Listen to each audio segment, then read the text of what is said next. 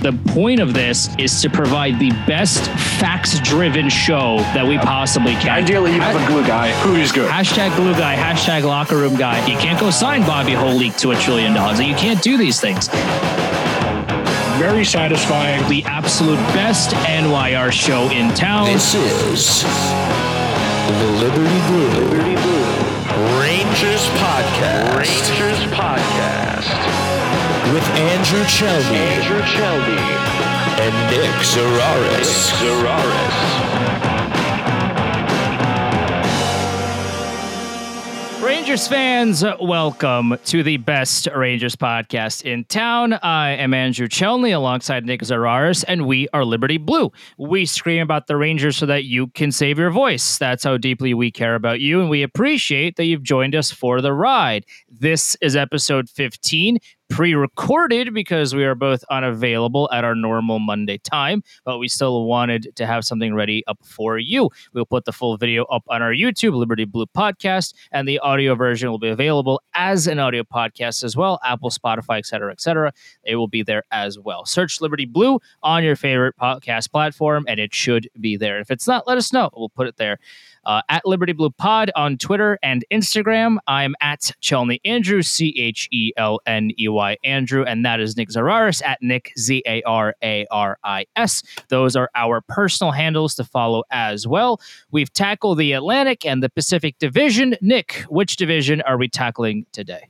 Because we're a Rangers podcast, we will be doing the Metropolitan Division and the Rangers the week the season starts, which is next week. Today, we're tackling the Central this has been the best division in hockey for the last couple of years now. You have a bunch of teams that are reasonably close to being playoff teams every single year, which just keeps it interesting enough. This is always gets into that debate of is there actually parity in the NHL or not? Because the same like 10 teams keep winning the Stanley Cup, but different groups actually get into the playoffs themselves, which is a little bit different from some of the other leagues where we see less parity. So it really gets into a discussion of what you prioritize when you're talking about parity. As far as this division, Stanley Cup winner from last year, Colorado, juggernaut team last year, lost a considerable amount of talent at various levels of their roster up and down. You've got a Minnesota team that is going to start feeling the cap constraints of buying out Ryan Suter and Zach Parise in the same year. They are going to be leaning on young guys to make up some of the depth issues they're going to have going forward.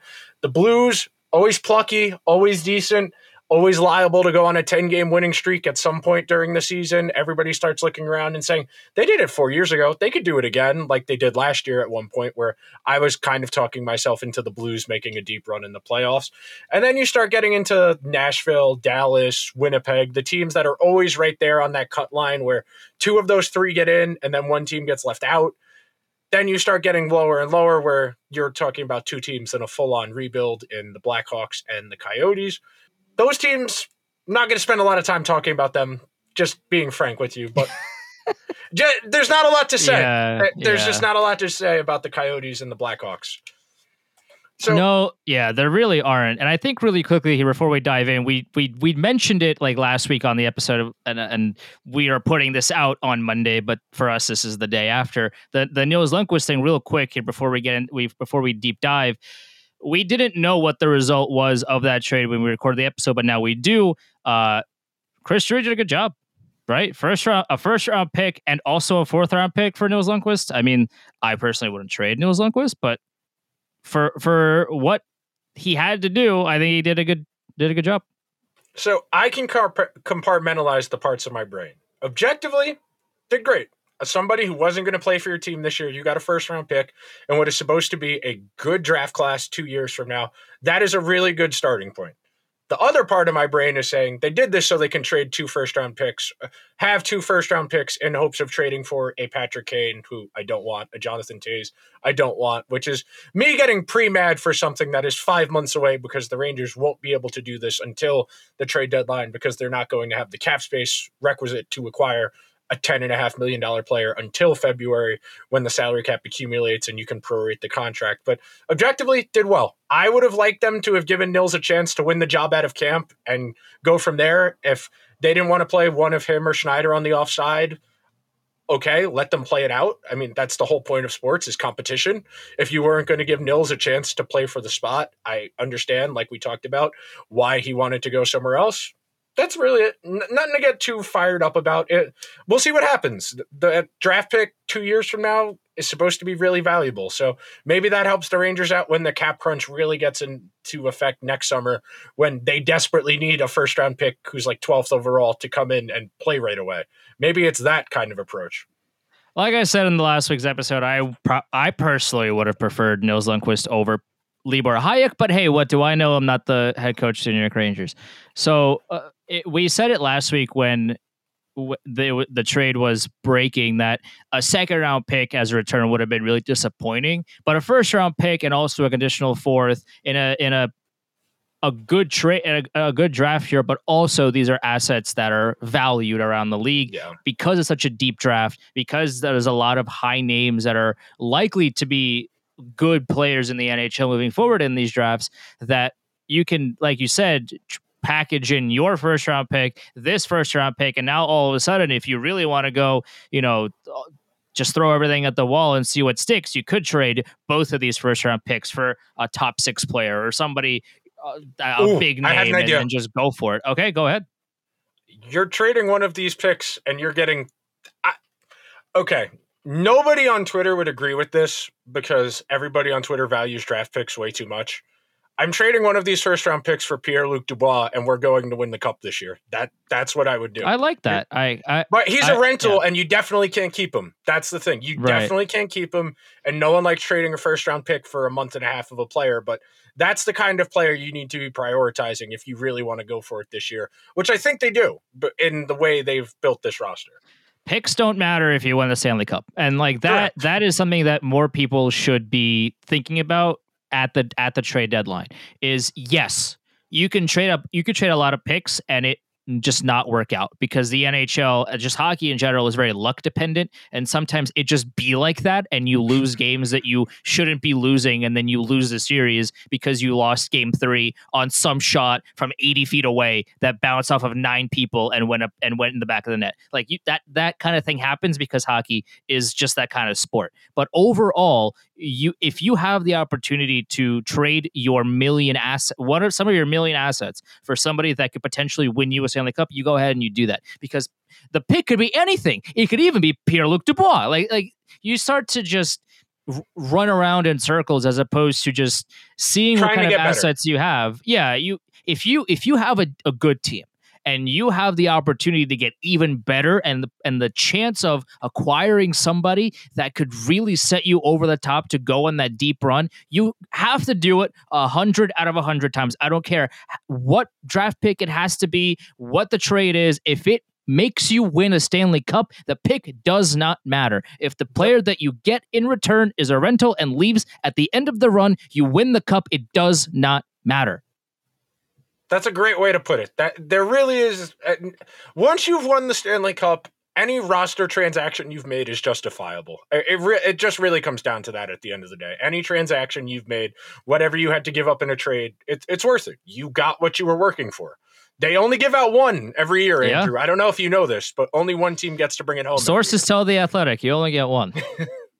all right, let's get into it.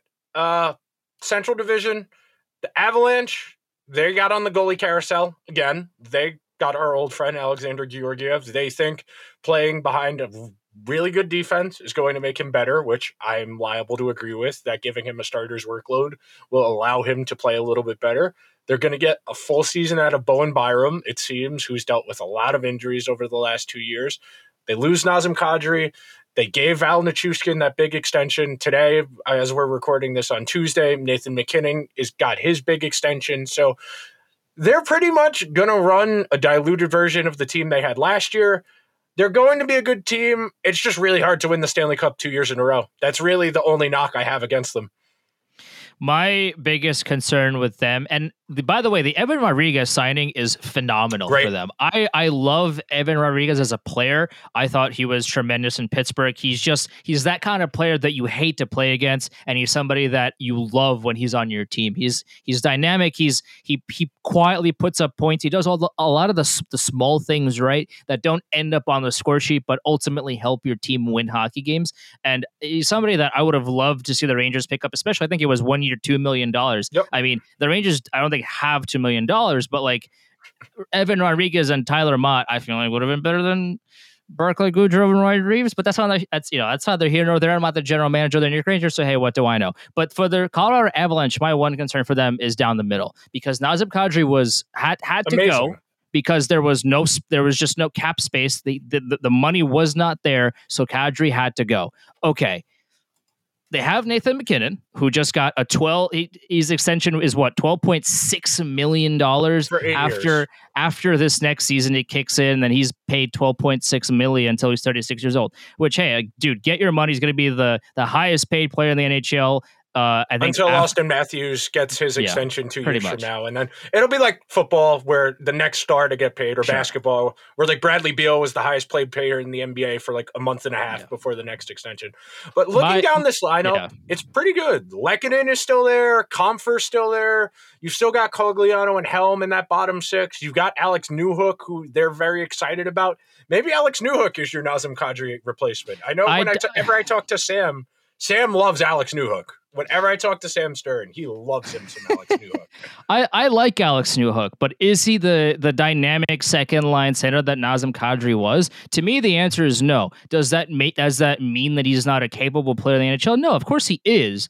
But Nazem Kadri, it's tough to replace somebody like that. And I understand where the Avalanche are coming from. They don't have the cap space to replace Nazem Kadri or pay Nazem Kadri because if they did, they'd just pay. I would imagine that he would have just stayed in Colorado. But is Alex Newhook really the the the second line center that the Avalanche need? I don't know. Maybe they maybe they He's move like an 21. He's maybe they yeah. I, listen, uh, he can definitely grow into that. I'm not saying he can. As of right now, I don't think he is. But maybe this season he shows up, he puts up 60 points, and the conversation's over. Right? Uh, we we don't have a crystal ball, so we don't know what kind of player Alex Newhook will be this upcoming season. But just off of what we've seen up to this point, I don't know if he can do standard top six role and just and just give it to him because okay if he's struggling and he needs third line minutes for a for a few games. Who are you gonna are you really gonna put JT Compher in the second line center? Like again JT Compher is a is a really good player in the NHL but is he a second line center? The answer is no. So for them they're phenomenal on defense. Their goaltending Pavel Francouz and Alex Georgiev I don't really know. I like I I have confidence in Francouz sort of like a little bit with Alex. I really have no idea because there are times in the past where he was incredible in a Rangers jersey, and then there are times where he was just the he was a really bad goaltender in the Rangers jersey. So like I don't really know what to expect out of him. But for the Avalanche, really, my only concern is down the middle. They are kind of thin, and that might pose a problem come playoffs. they can they will they're one of the few teams that has the luxury of having so many good wingers. They can babysit a second line center kind of a pseudo version of what the rangers have done with panarin over the years where whoever his uh, line mates are it's fine because panarin usually drives the line by himself. They can get away with doing that with a landeskog or with a rantanen and you get a little more lineup balance but definitely a valid concern definitely a valid concern. They anytime you win a stanley cup it's really hard to keep the team together. That's Sure. the entire point of the Unless you're. Tampa Bay and everybody gets injuries until the playoffs, but you know that's Correct. Correct. right. Not So- not not cap circumvention, of course. I mean, the NHL said it wasn't. Yeah, uh, I- sure. no, I listen. The NHL said it wasn't, so it's not. I, I'm literally, I'm saying, you know, wink, wink. It's definitely not cap circumvention. Of course not. I mean, I, this goes back to what every single person talked about with the Tom Wilson thing. If they didn't want it to be a thing, the owners would get rid of this in a heartbeat. But the ones, every owner thinks, okay, that could be us if the opportunity strikes right. So they're willing to let other teams take advantage of it if they have the chance to take advantage of it, which is really why. It's really why the system is bad and the way the salary cap is set up is bad, but that's a different conversation. Sure. Okay. Minnesota, for the first time in the history of the Minnesota Wild, they were fun last year. I, I, went I went through I, I talked to a few historians. I, I, I went through and talked to a few hockey historians who let me know first time in that franchise's existence they were actively fun last year, not just winning every single game two to one with really good defense. Kirill Kaprizov, one of the most entertaining players in the entire league. They lost Kevin Fiala. They had to trade him for salary reasons. Fiala wanted a big extension. Minnesota is dealing with the cap penalties of buying out Zach Parise and Ryan Suter. Cap space is going to be very difficult for them. They traded away Cam Talbot. They keep they're keeping Marc Andre Fleury as their starting goalie. They're going to have two young guys. I'm very excited to see in uh, Marco Rossi and uh, Matt Boldy taking bigger roles for them this upcoming season. They're still going to have Kaprizov. They're going to have Joel Eriksson Ek, one of the most underrated players in the league. They got our old friend Matt Zuccarello. They've got a really solid defense, a decent coach. The Wild, and the one thing the Wild have going for them is they have given Colorado fits in the regular season over the last two years. One of the few teams that had a winning record against the Avalanche the last two years. So if any team in this division could push Colorado for that one spot in this division, I could see it being Minnesota just because of the dynamic the dynamic dynamicism of the young players they have on their team and the established guys they already have who we know are already good. I think for Facebook, Matt Zuccarello is like is their Wayne Gretzky because anytime the trade deadline is approaching, or if there's like if Matt Zuccarello scores a goal or like appears somewhere, Rangers Facebook is always just like that's our Zuccarello, like that's our that's our Rangers legend. The Rangers should have never traded him. They should have never let him go. They should have they should have never done this. Like they, he should have been a like for some I don't know why. I- He's listen. unanimous approval rating. Uh, Yeah, the only listen. person in Rangers history with unanimous approval. Even even their Yeah. Lundqvist haters. Zuccarello. I don't know of any Zuccarello haters. And I love Matt Zuccarello. For the record, Yeah. like I, I, he's a he he was a great player uh, that had to be dealt because the Rangers were gonna be really bad, and they needed to be really bad, and they needed to get the assets while they still could. And yeah, I like for I I just don't understand Facebook and their obsession with Matt Zuccarello. That, but that's beside the point.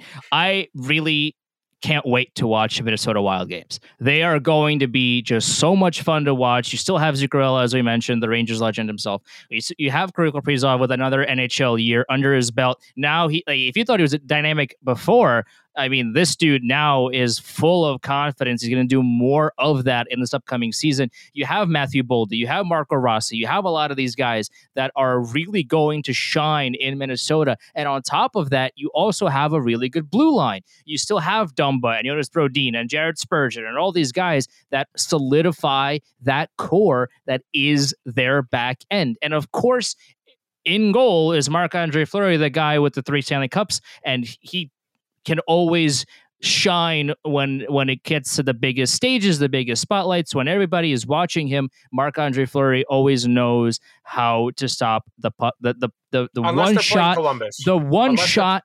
Yeah, well, That one series was amazing. That mm. one Columbus Pittsburgh series, I think that was 2015. Yeah. Pittsburgh did end up winning, but that's how Matt Murray became a starter. And Sure. I, the one thing I'll say about Marc Andre Fleury, I, I wrote this down because I was curious about this. 56 starts last year, 36 the year before, 48. Their backup goalie situation isn't exactly. Filip Gustavsson is an upside bet, a restricted free agent they got in exchange from um, Ottawa Ottawa. before Cam Talbot. I'm curious to see how they shake that out because he's old now. Marc Andre Fleury is 37 years old. They a goalie you got to manage to begin with, and somebody with that many miles on them. Ideally, 50 starts at the most.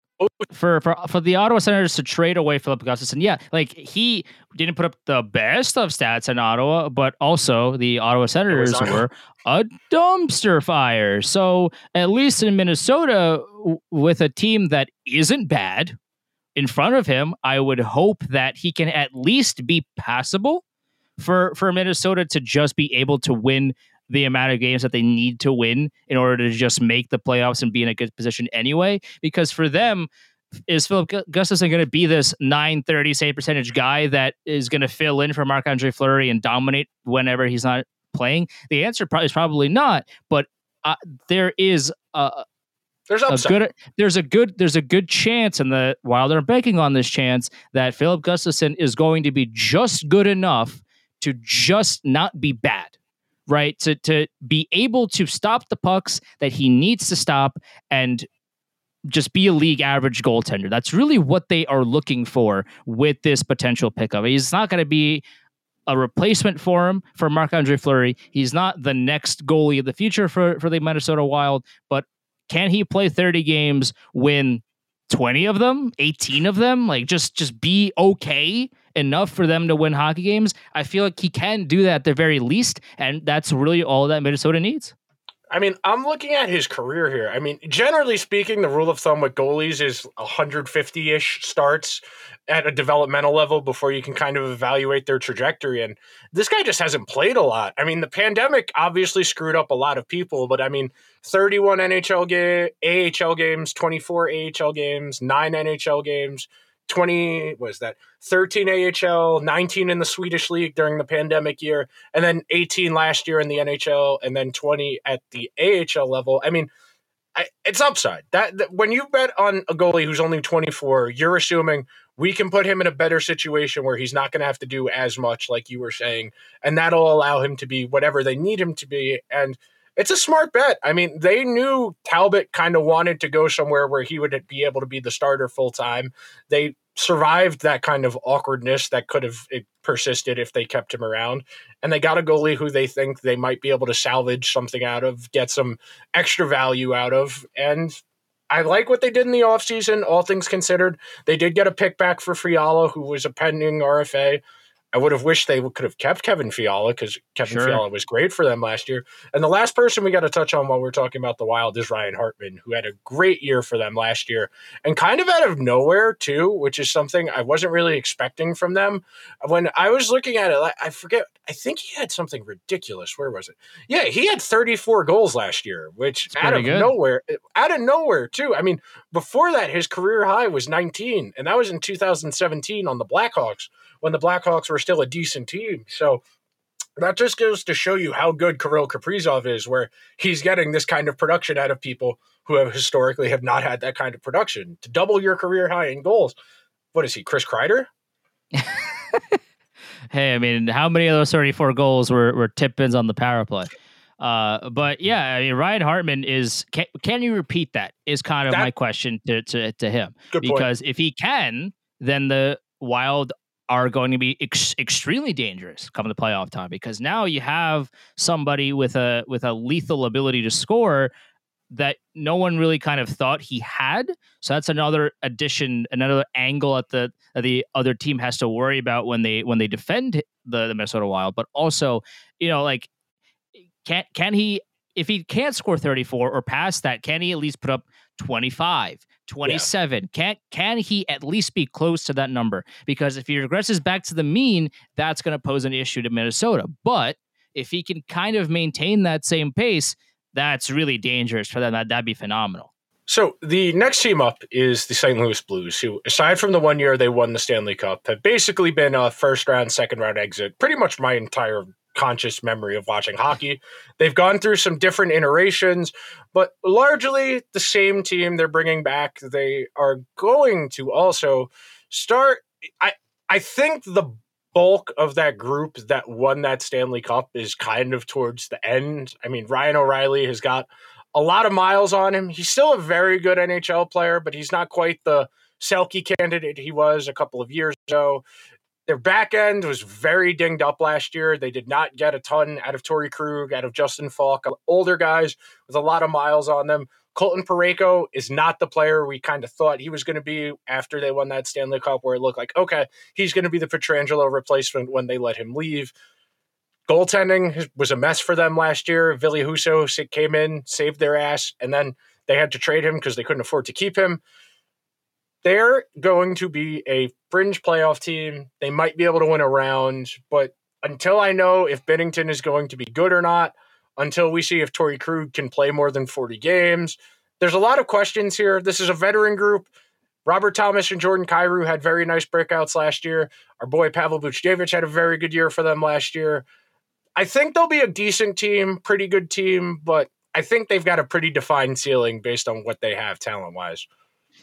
Their biggest, I think, failure here was signing Nick Leddy to this ridiculous contract and letting uh, David Perron go.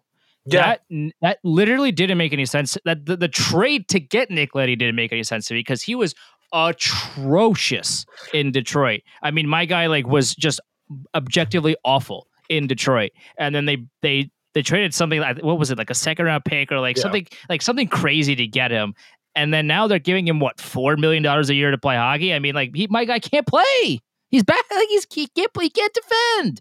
Okay, so you you bring in Nick Leddy, and you have to then let David Perron go. And to me, I, I okay, like I that doesn't make any sense to me because I while I understand that you need more blue line help, signing Nick Leddy to a, a big contract and letting David Perron walk, the a guy who has played for a bunch of different teams, but up to this point only signed contracts with the St. Louis Blues. This new contract that he's on is his first contract that he has signed that is that doesn't have the Blues logo on the paper. So he's been a St. Louis lifer through and through, despite him joining other teams here and there. So you kind of did him dirty there. And uh, okay, so you bring in Noel Acciari, that which is good. You bring in Thomas Greiss, who has a lot of off ice things that are kind of a PR nightmare. Uh, but he also wasn't very good either.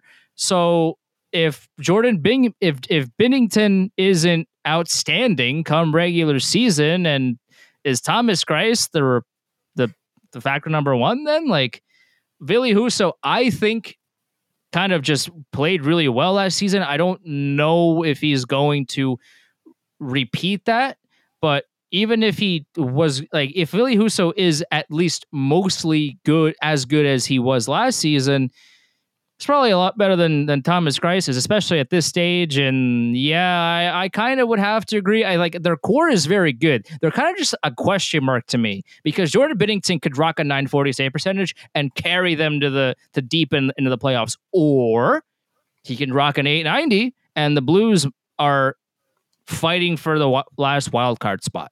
There's it kind of all hinges on the goaltending, and right now I don't really know which side I fall on because because Jordan Binnington one night can look amazing, and the next night look like me. trying to trying to stop NHL shots. So it's very difficult to to read into the St. Louis Blues right now. So the last point I want to make about the Blues before we move on is Ryan O'Reilly and Vlad, Vladimir Tarasenko are both pending unrestricted free agents after this upcoming season. Based on the way they operated this offseason, it does seem like the Blues still fancy themselves contenders. There was a lot of conjecture that they wanted to trade Tarasenko. I know at one point Tarasenko had requested a trade and then he took that back. Ryan O'Reilly is still a very good player, not quite the elite guy he used to be, but there's a world in which it goes wrong, and I could see them trading those guys. It, it's a it's definitely not out of the realm of possibility. I think if they struggle, especially out of the gate, it's something that could Yeah. snowball into something that's much worse come play come come the the deadline. Because while this core has seen the likes of dead last to Stanley Cup, this is off of a run of Jordan Bin- Binnington kind of just showing up out of nowhere and dominating and carrying them to to just win after win after win. They don't have that in the in the depths of of their AHL slash whatever else system that you want to that you want to look at. They don't really have that savior, if you will. So if if things go bad and they don't have a goaltender that is there to stop pucks when they need to stop pucks, who's going to replace them? Uh, okay, so you you then would need to find a goaltender in the trade market, but especially if it's like December, everybody is still in the hunt for the playoffs. At, at this may, maybe not the Coyotes, which who who we'll get to, but everybody else is still in the hunt for the playoffs. So nobody is really willing to give up their goaltenders. So you're kind of stuck in between a rock and a hard place of, well, Binnington's not getting it done, Greiss isn't getting it done, and we don't have anybody else that can step in and do what they're like do do the job. So if, if they start losing early and it snowballs into something worse, and they don't have somebody that can just show up and all of a sudden carry them to a cup win, yeah, I can definitely see uh, a, a position in which pieces start m- pieces might start falling apart. I don't know if everybody there's, there's a fire sale that might happen because I I don't think the likes of Buchnevich and Kyrou and, and Barbashev No, and these no. guys are going to go. But maybe we start seeing Tarasenko trade rumors again. Maybe you start seeing Brayden Schenn, Ryan O'Reilly rumors start to circulate. The a lot of the core will stay there, but pieces might start breaking off here and there and here and there if things go bad in St. Louis this season. I'm a big fan of both Robert Thomas and Jordan Kyrou. I watched a lot of the Blues last year for whatever reason. I just feel like they were on national TV a lot, and they're both really good, young, dynamic players. And the Blues did a good job of getting them locked up relatively early to reasonable contracts. Of course, you're gambling anytime you sign a 24 year old to a long term extension uh, based off of you know two years of production. You have no way of knowing that'll keep going, but those are the type of bets you need to make if you're going to maintain a solid core over a long period of time.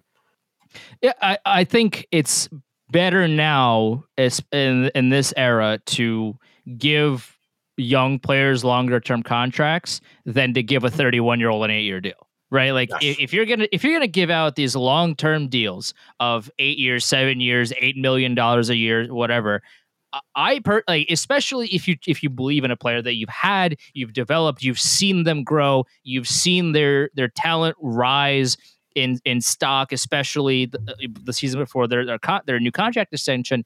I personally would much rather give a 24 year old that kind of contract than a 32 year old free agent that I know has been good before, but they might not be good three years from now. I would much rather be on the safe side and be like, okay, I've seen Robert Thomas play. I know how dynamic he is, how how insane he is at the game of hockey. I know he's 24. I know his his hockey DB isn't incredibly long, but this is why we're giving that kind of money. Like had I I love that move from St. Louis as, as opposed to hey here's this 31 year old that we're going to sign to this incredibly long contract that's going to really not age well because at age like 35 this man's going to not be able to skate anymore. Like I, Robert Thomas and Jordan Kyrou, those are the kinds of players that deserve the money earlier as opposed to them getting it later. Okay. Speaking of teams that have given out really bad long term contracts, we're going to talk about the Predators next. Too. They they got. I still think it's amazing they got the best year of Matt Duchene's career, like four years into that god awful contract. Like he broke forty goals for the first time last year. Really went a long way in that team being a playoff team last year. That you had Sorrow, Juuse Saros play like a Vezina finalist. He was one of the three finalists. He was outstanding. We're down at the end. We obviously saw them in the playoffs with Connor Ingram starting games for them because he was so worn down by the end of the season. You had Roman Josi almost almost hit 100 points from the back end. This is another team similar to St. Louis where they'll probably end up being right there towards the end, but I don't know how realistic it is to expect Saros to play 60 games again. I mean, I think what they start him? Where I write? He started 67 games last year after starting 35 That's- the year before. That's a Mhm. crazy jump in workload for a goalie. So you got to manage him a little bit better. I know, I think they have what, Kevin Lankinen? Yeah, who was okay for them in spurts, but, you know, it, when your team's construction is around your goalie being a 930 goalie and then you drop in a 910 goalie, 910 is fine. That's above league average. You're not going to be able to win a lot of games when your goal, your team is predicated on your goalie being outstanding if he's only okay. Can Matt Duchene do it again?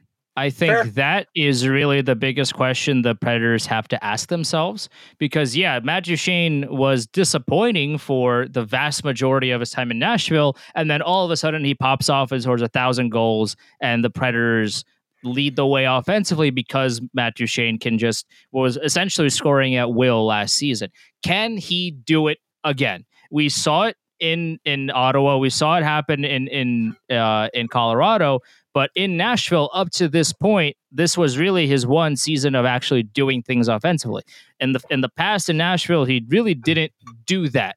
So my question, my biggest concern with them, uh, uh, well, well, you know, as a also they have other concerns in their depth scoring. I don't really see where they're going to get a lot of that from. Mm. Their their defense is really good at the top and really bad down below. Jeremy Lauzon. They traded a, a, a, a key to the city to get this guy, and I don't really understand why. but they their their their defense is really good at the top four. You got Roman Josi, you got Ryan McDonagh, the new acquisition, who isn't as good as he was in in New York or maybe even early stages of Tampa Bay, but he's still a decent player that can provide a, a good depth uh, piece to Nashville. But can Matt Duchene continue that kind of offensive pace? If they if he can, then the Predators, I think, uh, will probably make the playoffs. Again, if maybe don't play your goalie every single game and don't you know and expect him to not fall apart come the playoffs because he will, and maybe don't do that. But if Matt Duchene even falls off a little bit, there might be a problem getting them to the playoffs, even with Roman Josi scoring a million points. Like they they don't have too many offensive weapons outside of the top six, and even then, right now, Daily Faceoff has Eeli Tolvanen projected in the top six, and can he be a, a second line winger for them right now?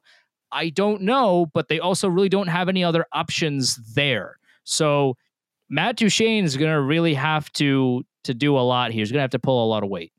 They brought in Nino Niederreiter, who has been a solid 20 goal guy forever. That's a nice addition to your top six. I think the Predators are very content with just being the last team into the playoffs. I think that's the way David Poile has constructed this roster with the idea of, okay, if we get in the playoffs, maybe something happens. I mean, they Connor Ingram had a great game that one game against the Avalanche before they got swept out. I mean, he made something like 70, 60 something saves in that game that went to, I think, single that went to overtime and they lost in the first overtime. But I uh, beyond that, I don't I don't see it. That's the way this roster is constructed. At some point, they are going to have to replace David Poile. It would probably behoove them to do so the next time they fought, they want to move on from their coach, who I think they have John Hynes, whenever they're ready to move on from John Hynes, I think that you do that at the same time and kind of start thinking about what the next stage of the Predators is going to be because they've been getting a lot of these guys towards the ends of their careers where they brought in Ryan Johansen, where they traded Seth Jones for him.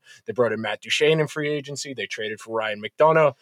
I would like to see them, you know, have a mind towards the future. And I understand they've done a good job of continuously kicking the can down the road and staying relevant, even though it's been difficult to just be a playoff team every year. It's hard to do that, don't get me wrong. But, you know, don't you have grander aspirations? It was great they made a Stanley Cup with one of the. That Predators team was amazing. That's yeah. one of the best teams to not win a cup of the last 10 years. And they haven't really gotten close again. This is a team that keeps David Poile's job. This yes. is not a team that makes it far in the playoffs. This is not a bad team, but this is a team that fights to the end, maybe makes the playoffs, maybe wins a game in the first round, but it's ultimately a roster that's built on having David Poile remain as the general manager of the team another season. It's yes. it's it's the the Predators are quickly falling into that nine and thirteen hole. And by what I mean by that is back before you know back in the Yield days when the the top eight teams uh, in each conference made the playoffs and it was a one to eight structure, the nine to thirteen hole was always the worst position to be in because you're not bad enough to get the top picks and to rebuild that way, but you're also not good enough to make the playoffs and to make some any kind of damage. The Predators, if they continue down this path, will be stuck there for a very long time because again, this is a team that is built that is built pretty much solely for the purpose of keeping David Poile's job because you're not going to win many playoff rounds with this current play with this current roster, but you're also not bad enough to really get into a good draft lottery position unless of course you you suffer a lot of major injuries and then all of a sudden it just all falls apart, which hopefully doesn't happen in Nashville, but this is not even if all healthy, this is not a team that really scares me come playoff time. I forget. I think it was Kevin Clark of the Athletic wrote a story about this a couple years ago, where he got to sit down and ask one of Belichick's assistants who went somewhere else about what's like the smartest thing he's ever said to you, and Belichick was like, 20 of the 32 teams in the NFL have no interest in winning the Super Bowl every single year. And I think that's a reasonable comp for the NHL. I would say probably between 20 and 24 teams really have no chance of winning the championship most years and they design their rosters in that way. There are a lot of people who are just in it for self-preservation to keep their job or they make decisions for appearances so that when it comes time to interview for their next job they can say well I did this. My owner didn't like it but I was trying to do the right thing or whatever. And I think it it's just a shame that certain teams get stuck in the mud like this because eh, it's fun to make the playoffs but you know when you start you lose in the first round every year unless you're the leafs you, you start to get bored of it. The leafs do yeah, think they're going to win in the first round every year. Nobody not a single predators fan thought they were going to beat the avalanche last year in no. the first round. And if you did you were kind of cuckoo for cocoa puffs. Like it, uh, even watching the first like if you did call first, us yeah. dm us if you did call, let us know call us give us give us give us a dm give us a tweet at us uh because we'd love to talk to you for because if if nothing else to never listen to your betting picks but also like just uh, you oh, no, I was the, talking about drugs, Andrew. Well, I, was, oh, I would assume well, they were yeah. in lucid when they were. Yeah, well, yeah, decisions. that's that's not a bad point to make either. But yeah, for the for the Predators, like even watching them last season, the first period against the Avalanche, you quickly discovered, oh yeah, this is this is not going to end well for Nashville. This is going to be a very quick series. This is uh, this is like you know this uh, the NHL versus some this is going to sound bad, but like in the playoffs, the, the Avalanche looked like they were playing a beer league team just because of how big the gap was between, hey, this is this is a cup contender team and we're just happy to be here. Maybe we win a game? Question mark. Like the the difference was so vast that the and the Avalanche like also never took the Predators for granted either. They really tried to, they did everything they could to stomp on them as much as they possibly could and get the series over with and just move on to the next round. And that uh, the Predators never really looked in it besides that one game that went into overtime and this is again kind of the same roster. Like it, there's a lot, there's a few you know new pieces here and there, but other, but ultimately the, the same core is here, and they're they're just not scary. I mean, because realistically, you're probably going to be one of the wild cards if you're Nashville. I don't know if you sure. can push for that third spot, and then that means you're going to play Colorado in the first round, or Calgary or Edmonton in the first round, and that's daunting. That just flat out, that's yeah. a challenge. All right, next up, Dallas, who had a interesting first round in the playoffs against Calgary, pushed the Flames to the edge. Jake Oettinger had himself one of the best seven game stretches of any goaltender ever. I've cited this stat before, but it's ludicrous. I will cite it again. In that seven game stretch, Oettinger faced as much expected goals against as why can't I think of the Kuemper? There we go. Yes, Darcy Kuemper. Darcy Kuemper faced as much expected goals against in that seven game series against the Flames as Darcy Kuemper did the entire playoffs. That is how good the Avalanche were at playing defense last year and how bad the Stars were at playing defense against the Flames last year. The Stars team, uh, they finally got rid of Rick Bowness, which step in the right direction. That the first step in recovery is admitting you have a problem. So that's good. that is a good step for the Stars. They hired Pete DeBoer, who has been fine. He's been to a couple cup finals, went with the Devils, went with the Sharks a couple of years ago, got to a conference final with Vegas. He's a decent NHL coach. Um, I want to see what Oettinger looks like for a full season. He didn't. He only had, I think, twenty something starts last year before he got up. Uh, Jason Robertson, Roope Hintz driving the bus with Joe Pavelski. Not a lot of depth scoring. Tyler Seguin and Jamie Benn are still there. They're getting paid like they're producing, but they're both not. Miro sure. Heiskanen is going to carry a bulk of the load. John Klingberg left as an unrestricted free agent.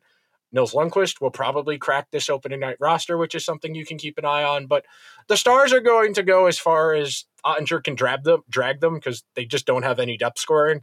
Unless Tyler Seguin, two years removed from serious hip surgery, can kind of turn back the clock and put in a 70 point season. They just don't have a ton of depth. I mean, I was talking with my one stars fan friend the other day, uh, this morning, after she was asking me a, few, a little bit about Nils. And I was like, what do you actually think the stars are going to be this year? And she says, whatever the first line can do, because they're the only line that scores. that, that realistically, yeah. I mean, Robertson, Hintz, and Pavelski were outstanding last year. I mean, all three of them were close to a point per game. Robertson was over a point per game. I mean, other than that, there's just not a lot of depth here. I don't understand the Pete DeBoer hire. I is it really that painful to try somebody new? is it really that Yeah. is it really that much of a chore and that much of a heartbreak to be like, hey, Pete DeBoer has been around the block t- through half the league. Maybe we try somebody else. Maybe we try a, a new face around the NHL. Maybe we try anybody, anybody that hasn't been around, that hasn't been behind the you know seventeen thousand NHL benches uh, over the course of his career. Like what the the the Dallas Stars need a reinvention because as we saw with Rick Bowness, the nobody on this team could really do much of anything besides Roope Hintz and and and you know a couple of other guys on this team. But like they they really need uh, somebody new to come in with new ideas and rejuvenate this franchise. Yeah, I mean you're not going to make Luke, uh, you know. Insert new name here isn't going to have Luke Glendening score 50 points. That's not what he's there for. And supposedly he's playing on the third line this season, according to, to Daily Faceoff, which good luck with that. But the the the Dallas Stars still have a bunch of scoring depth issues. They they never really addressed it, and they really can't because Jamie Benn and as you mentioned, Tyler Seguin make a trillion dollars a year and take up a bunch of their cap space. They don't have the movement available to them to to try to get other players in there that are, that are capable of scoring goals. But yeah, ultimately, Pete DeBoer is there, okay, and they still can't score. So they'll make the playoffs probably because of Jake Oettinger and friend of the show and and my client Scott Wedgewood, who's gonna win every game he plays in. So they they're probably gonna make the playoffs, but what are they going to do after that? Are, are they just going to hold on for dear life like they did against Calgary and just let Jake Oettinger see 90 shots a game and hope that he stops most of them? If that's the plan, then they're a first round exit. I mean, they kind of have the same problem Nashville does, where they have a bunch of pretty good guys, a good goalie, and that's just enough to get in. And in that market, the GM has been there, I think, 10 years. I think Jim Nill's been there since like 2011, 2012, something like that. All you need to do is get in the playoffs. You stay in the playoffs. You get in the playoffs every other year, tw- two out of every three years.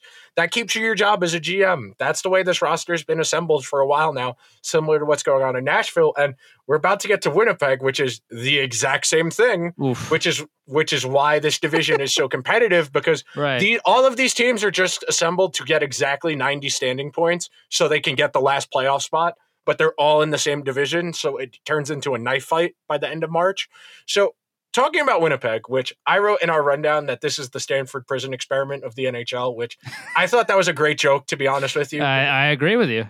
just uh, thinking about uh, anytime you have to sell yeah we're taking the c away from our captain but he's still on the team Mhm. there's no way to sell that. There just isn't No. a way to sell that. And this, the vibes were so rancid. Paul Maurice said, I'm good. I'm going to go home.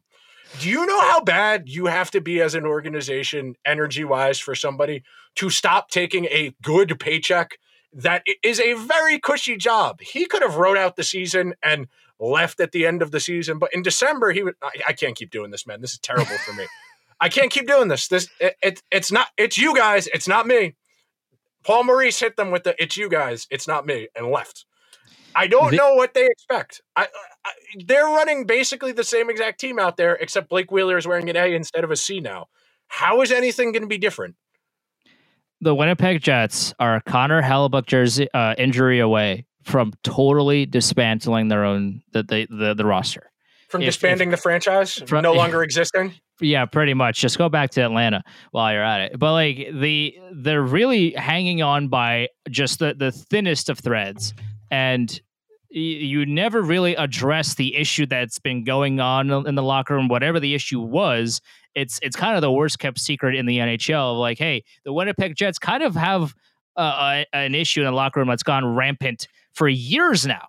For for it's it, this hasn't been Since an issue left. this this Since hasn't been Buffalo. yeah i mean like this is not a this is not a brand new concern this has been an issue for a long time now that hasn't been fixed still and okay so you still have that problem that has never really gone away and now you make it worse by stripping the c off of blake wheeler but you're still keeping him on the team for reasons and now you don't have any leader on the team. Cool, cool, very cool, especially very cool with a with a team with locker room problems that aren't resolved. Thank you, Kanye. Very cool. And you you also have defensive problems. Is Neal Pionk really going to be the top two defenseman for your team? I mean, I know he was a lot better in Winnipeg than he was in New York, but is he a top two defenseman as Daily Faceoff projects him to be? The answer is that no. So the, the the blue line is a very good Brendan Dillon. You got Josh Morrissey, you got Nate Schmidt. Like, are they going to be the worst blue line in the league? The answer is no. But uh, realistically, they are hanging on by a thread. Now, of course, you still have Pierre Luc Dubois, who's been the the the uh, rumor for the Rangers for. I mean, it seems like a millennium at this point. That it's only an inevitability that Pierre Luc Dubois is going to be in a Rangers uniform, according to people on Facebook, for years and years now. Kyle Connor is a tremendous player. Nikolai Ehlers is a good player. Like you still have decent talent on this roster, but if Connor Hellebuyck for for any reason at all goes down, the season's over. I mean, we saw the Jets, they beat the Oilers in that playoff series in the bubble year, eh, the full season bubble year in Canada. And then they lost in the second round. And that team was dragged there by Connor. Connor Hellebuyck was outstanding. I believe he won the Vezina that year. I'm pretty sure he won the Vezina that year. Outstanding year.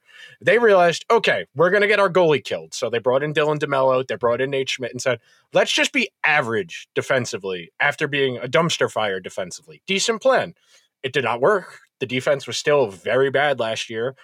The goaltending was not nearly as good. Hellebuyck went from being one of the best goalies in the league to like the 10th or 11th best goalie in the league. And that got Paul Maurice to leave. That got the locker room issues to be the, to the point where, okay, we need to kind of reassess this. And then they brought in Rick Bowness, who has a reputation of being defense first, no offensive creativity whatsoever, try and win every single game two to one, three to two. And I just don't think that's going to work on a team that has had defensive issues for a couple of years now. I mean, uh, just being frank, the Jets haven't been great defensively, and they've gotten by because of Nick Ehlers, because of Mark Scheifele, because of Kyle Connor, Pierre Luc Dubois, etc. It's okay. That works in the regular season. It is really hard to be that type of team in the playoffs. You're right. This is a team that come the playoffs, if it's the same exact team, or maybe they add somebody if they're really going for it and they really think this is the year and we are going to trade a first round pick or whatever and, and get somebody and but that's you're putting it's the it's the Jurassic I think it's the Jurassic Park meme of like putting duct tape over a a, su- a super huge crack on a rock. It's just like yeah. you're not fixing anything. You're you're just masking the problem. And for Winnipeg I don't really know how to how to fix it short term. Probably long term the I the the Ooh, the the solution yeah. Oh, oh, oh, Nick. Nick, he has a solution. Nick, uh, what what is your solution? Solution. Um, play Ville Ville Heinola, play Cole Perfetti, profit. This is not rocket science. I don't know why they didn't do this last year. They literally had nothing to play for last year after mm, February, and you have two guys you drafted in the top 10 and you're just not playing them. I mean, you're playing six foot 12 Logan Stanley and not Vinny Heinola. Like you have guys, but he's shown... tall, Nick. He's tall. Come on, he's tall. You're he right. Play. I... He's tall. Of course, that's what Vancouver did with Tyler Myers. Tyler he's tall. There is a, a, there is a possible solution, and a team that just wants to make the playoffs not going to explore the solution. That is why you hire a Rick Bowness, why you hire a um a uh, John Hynes? why you hire a Pete DeBoer. You just want to make the playoffs. Unless you're like a polished up, ready to go contender and you're getting one of the old white guys off the carousel because you think they just need a different voice as opposed to the old one. That's why you hire one of these guys who's been, you know, six stops in 20 years is you know what they're going to give you if they just get you in, that buys you another year on your job. And it sucks, but that's just the way some of these teams operate. I mean, I was talking with my one Jets fan friend the other day, and she says, it would have been awful if they made the playoffs last year because they wouldn't have changed anything.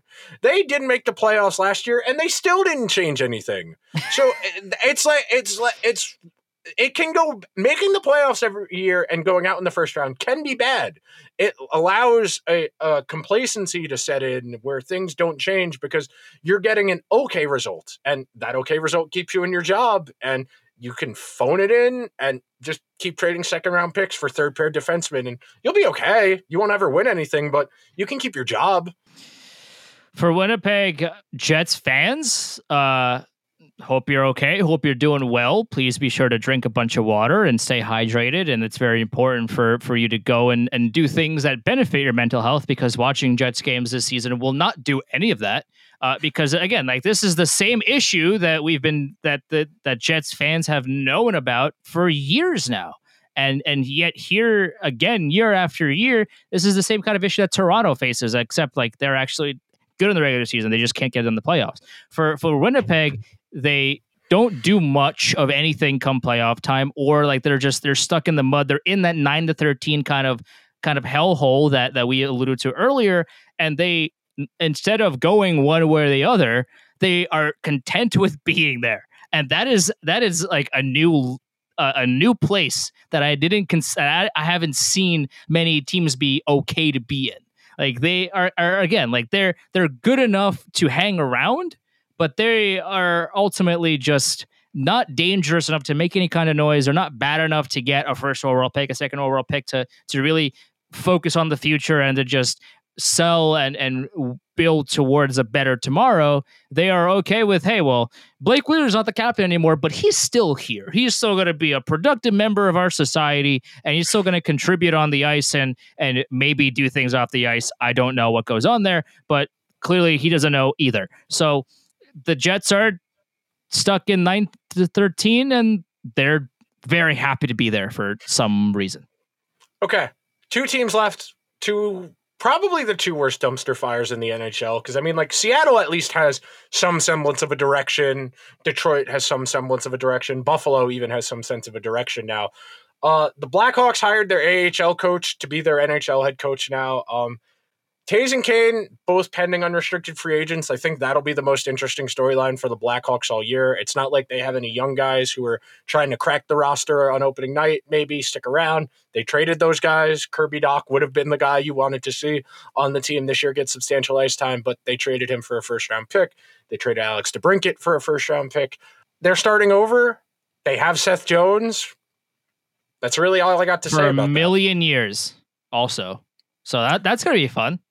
So the thing is, you can't fault the new GM obviously for what for that because obviously no sane person would have done what Scott Bo- what Bowman did before he Yeah. got fired. I mean, that was just a very clear. I'm trying to save my job. Let's get Marc Andre Fleury and Seth Jones in here and try and get to nine to thirteen. Sure. That was the that was the Scott Bowman plan last year. oh. Unfor- before he got fired for his role in the Kyle Beach is uh the Kyle Beach scandal from 2010, but they're starting over. Uh Kyle Davidson was the assistant GM. The Blackhawks are going to be a very bad team. They are going to be in the Connor Bedard zone. This is a team that has, you know, a few decent players, Seth Jones, Toews, Kane.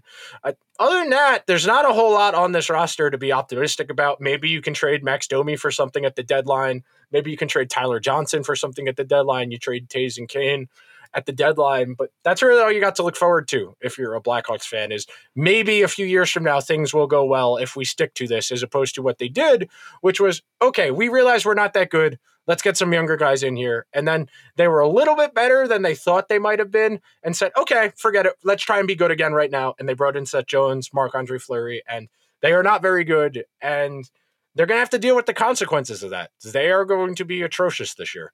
I think this is really the biggest highlight of how bad the Chicago Blackhawks are. And if you listen to my old podcast show Squared, and if you, if you just follow me for a while, you know how much I love this player in particular. The the Daily Faceoff has Jack Johnson slated to be the second pairing defenseman on the Chicago Blackhawks, which yeah, Stanley Cup luck. winner Jack Johnson. That's right. That's right. Rangers legend Jack Johnson. But yeah, the the Chicago Blackhawks are going to be a disaster fire. There's really not much to say other than that. Like this team is going nowhere fast. You have Jonathan Toews and, and Patrick Kane and Seth Jones there. And that's it. That's the whole team. Congrats. Congrats. That's the whole roster. And Patrick Kane and Jonathan Toews probably won't be on the roster for, for too much longer. Seth Jones is kind is stuck. I listen, bro. You're getting your bag. Congrats. Cool. Very. You know. Listen. um, Anti no- work king. Phone yeah. Listen. Go ahead and you get that money and you get every single penny you can, and no one's gonna fault you for it. But that's like you're stuck on a really bad team for a very long time. So make the best of it, I guess. But the, the Chicago Blackhawks are going nowhere fast. This is a team that is going to be, as you mentioned, in the in the Connor Bedard race, and they're going to try to lose basically as many games as they can. Like Peter Mrazek and Alex Stalock are goalies, that's for sure. They they do put those pads on. I can tell you that. That's about it. And Peter Mrazek, like maybe he's somebody that maybe he's a, a, goalie that can fetch maybe a third round pick at the deadline for for somebody that is looking for to looking to shore up their goaltending. Maybe St. Louis wants Peter Mrazek, and they'll and he'll go to St. Louis and maybe do things there. Who knows? But for for Chicago, they're bad. That's it. They're they're not going anywhere. Are you just going to use the same copy pasta to talk about the Coyotes now? Yes, that's you. Just I'm just going to copy the the audio that I just had that I just recorded, and that is the Arizona Coyotes. They are going to be maybe they're probably going to be worse. They are a they are if if Chicago's a dumpster fire. Wait till we wait till you see the Arizona lineup. I mean, they truly they have Jakob Chychrun and Clayton Keller. That's the whole team. That is it. Yeah, two players. Nice. Uh, the Coyotes have been a team the Rangers have been linked to forever because there was a defense versus forward surplus. Uh, Barrett Hayton really hasn't stock. Lawson Crouse really hasn't stock. Other than that, the rest of this lineup is the island of misfit toys. When you go through it, it's just what other guys, other teams didn't want. You could write a really good screenplay centered around this idea of all of these guys getting traded away from up teams and them giving up things just to get rid of them all getting pissed about this and being like, okay, maybe we should get better. And the Coyotes actually be good. I like that's basically yeah. the plot of Major League, but Major League, the movie was just guys who weren't good at baseball or weren't professional baseball players getting invited to try out for a team. That's basically what the Coyotes are, but these people are so bad, other teams are actively paying them to be on other teams. That that's what we're working with here for the Coyotes. Um they're bad. They are like at least Chicago is going to be fun to watch from from the perspective of how many Trades. goals can they give up at, at, at one time. Arizona is just going to be sad because they're going to be in this new arena with five thousand people, and they're going to be terrible in that arena with five thousand people. So like that's just going to be sad. Chicago is going to be fun from the perspective of like, hey, they could either score 17 goals in one game with with Patrick Kane and Jonathan Toews putting up 10 points, or the other team is going to score 25 goals a game. And this is going to be just an absolute tire fire on ice. But it's going to be fun to watch if you're not a Blackhawks fan. If you're an Arizona fan, this is going to be sad. They're just boring. That, yeah. that, they're not even like fun bad, like you were just saying. They're just boring. Um, yeah. I do think uh, we, the last point we'll make on the Coyotes, and then we can sign off. Um, I do think it was very funny where there were people in hockey media where the the Coyotes are forecasting more revenue for the team this upcoming season, playing in a smaller arena. Why are you saying that like it's a good thing? Yeah. Like, yeah, yeah it's great, but if it's great that you're selling overpriced tickets to play in a college arena, but the you're defeating the entire purpose of being a professional sports team. Like uh, uh, they have a bazillion draft picks. Eventually, they're going to have to turn these guys into players, or at some point, I, I know Gary Bettman would never throw one of his owners under the bus, but like at some point, you actually have to try and win hockey games. There needs to be like a rule. Like I know the NHL is instituting a thing where if you pick in the top three in the lottery, you can't do it X number of years because the Rangers won it by accident. The Rangers moved up in the lottery twice by accident, and the NHL said, okay, nobody else gets to do that anymore. The Coyotes are going to end up triggering that rule at some multiple times because they have no discernible talent on this roster outside of Keller and Chychrun. Uh, the last thing before we get out of here, we had big announcements today in the NHL. PK yeah. retired, Chara retired, Keith Yandle retired. Uh, Chara, one of the most annoying players in the history of the league because it was impossible to go around him. Just absolutely impossible. Uh, I still have the lasting image of Zuccarello trying to pin him to the boards in the corner, burned into my brain. Rangers right. legend Mats Zuccarello. Of course. PK Subban, uh, enigmatic player. Uh, I don't want to say controversial because that's like the lazy word that sports media people use to describe them. I I don't mercurial. Mercurial sounds cooler. We'll say mercurial player. Yeah. Montreal uh, also did him really dirty. Yes, because he he went out and he donated ten million dollars to a Montreal Children's Hospital, and they were like, "Yeah, thanks, but you celebrate too flamboyantly. We don't yeah, you. you. you you wear goofy hats, so you're out the door. It's like they, they I will forever maintain that Montreal destroyed this man's career in a way because he was never the same player that he was in Montreal. He was never the same dynamic player that we saw. He was he was okay early on in Nashville, but other than that, he just never got back to that same style. And yeah, like he still got the outfits. He still like he was he one of the best dressed in the NHL, by the way, because everybody else just wear, wears boring suits and nobody ever does anything with their personality because it's the NHL and personality is bad for some reason. But PK Subban is one of the few that actually wanted to dress up and have you know these cool patterns and whatever, and just just have some kind of something that that's that An made identity him outside stand of the out. team. Yeah. Yeah, that made, it made him stand out off the ice, and it was really cool to see somebody in, in the NHL do this because not a whole lot of players are doing it now. I guess Patrik Laine and his sunglasses are, but other than that, it's it's there's you can really count the the, the players on on one or two and maybe hands that do the same thing that PK Subban does. So we're we we we lost that, and Montreal did him dirty, and PK Subban later on did uh, one or two dirty things on the ice as well, but Montreal really did that man dirty, and I feel like people shouldn't forget that. That's somebody who really lost a lot of mobility uh, from injuries, a lot of lower body injuries over the years added up. I, I remember, I forgot what year of Jack Han's book, The Hockey Consultant. He had an entire chapter of what happened to PK Subban. And one of the things in there was just he was so used to being as fast as he was that he never really learned how to not be fast. He never learned how to play angles. He still tried to play like he was still a, an elite skater, which he wasn't later on in his career. And he never really adapted. And PK Subban could have stuck around. I know a team would have given him an offer to play this year. He's an NHL caliber player. I don't know how high you could play him in your lineup, but he could have played in the NHL this year. I imagine the next step for him will be something in media, whether it's TV, whether it's a podcast, whatever, at that. And then last, Keith Yandle, um, one of the more entertaining players in the NHL, somebody else who had a little bit of personality to him. He moonlighted as a Ranger for a season and one playoff run, and the coach refused to play him in any situation. Uh, one of the all-time great. Yeah. Well, if you traded a first-round pick and a prospect for him, why is he playing 12 minutes a night and only on the second power play? Well, do you, remember? see. Do you remember back when the the Yandle to Rangers trade was happening, and the rumor going around at the time was that Dan Girardi was Yes. included in the trade?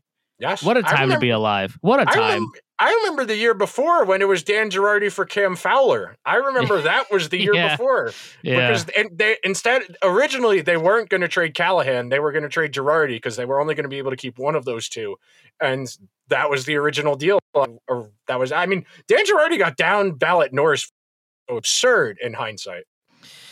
Forget I forget who I think it was Damian Cox who was just like, yeah, dude, Da- Da- Dan Girardi, the the Vezina, not the Vezina, the Norris caliber defenseman. Yeah, Damian Cox, full of good takes. That guy for sure. We're old. That that is the the main point of this is that Chara retired, Yeah. Yandle retired, PK Subban Yeah. retired. Like I, as long as I've been watching hockey, PK Subban and Keith Yandle have been, and obviously Chara have been in the NHL. And you start to get old. You start to feel older when guys you've watched a majority or all of their career start to retire. And we're reaching that next era of hockey now, where it. We're that is definitely a turning of a page in a book somewhere. I don't know who is writing that book, but it feels like an era. It, okay, sure. It Yeah. feels like an era of the NHL ended today, and we're looking ahead.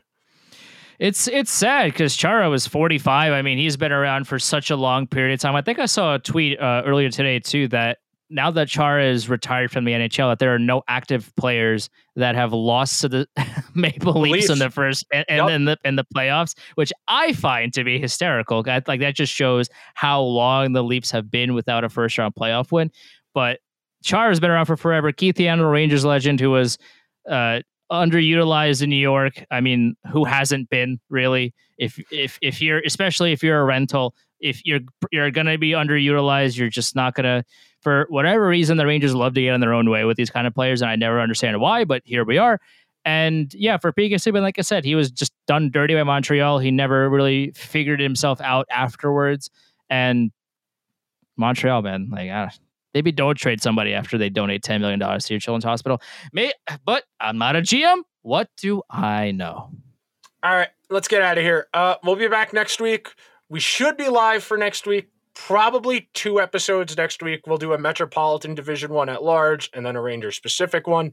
Trying to get a guest for the Ranger specific one. Uh, be sure to follow the show on all the different social media channels. We're on Instagram, we're on Twitter, we are on um, YouTube, Twitch. The show is live on Twitch, Twitter, and YouTube every single week. So if you uh, prefer one or the other, we're on all of those.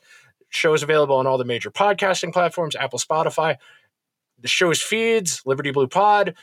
On Twitter and Instagram, it's at Liberty Blue Pod. On YouTube, it's Liberty Blue Podcast. On Twitch, it is Liberty Blue Podcast. Andrew's personal handle is Chelney Andrew, C H E L N E Y. Mine is Nick Zararis, C A R A R I S. I will see you guys next week. We will see you guys next week. Um, please don't start arguing about preseason game lineups. Please, that's your homework for the week. don't no arguing Yeah, about preseason game lineups. Nobody cares. Who cares? It's the Yeah. preseason. Don't don't. But but but as I said in the tweet uh, earlier earlier uh, recently, it was just like if Libor Hajek makes the starting lineup in the regular season and he and Le- and Gerard Gallant trots him out there, we got to start checking this man's this man's sports books because I think I think some shady going on in the background. But other than that, preseason, who cares? Doesn't matter. We'll see you guys next week. Later.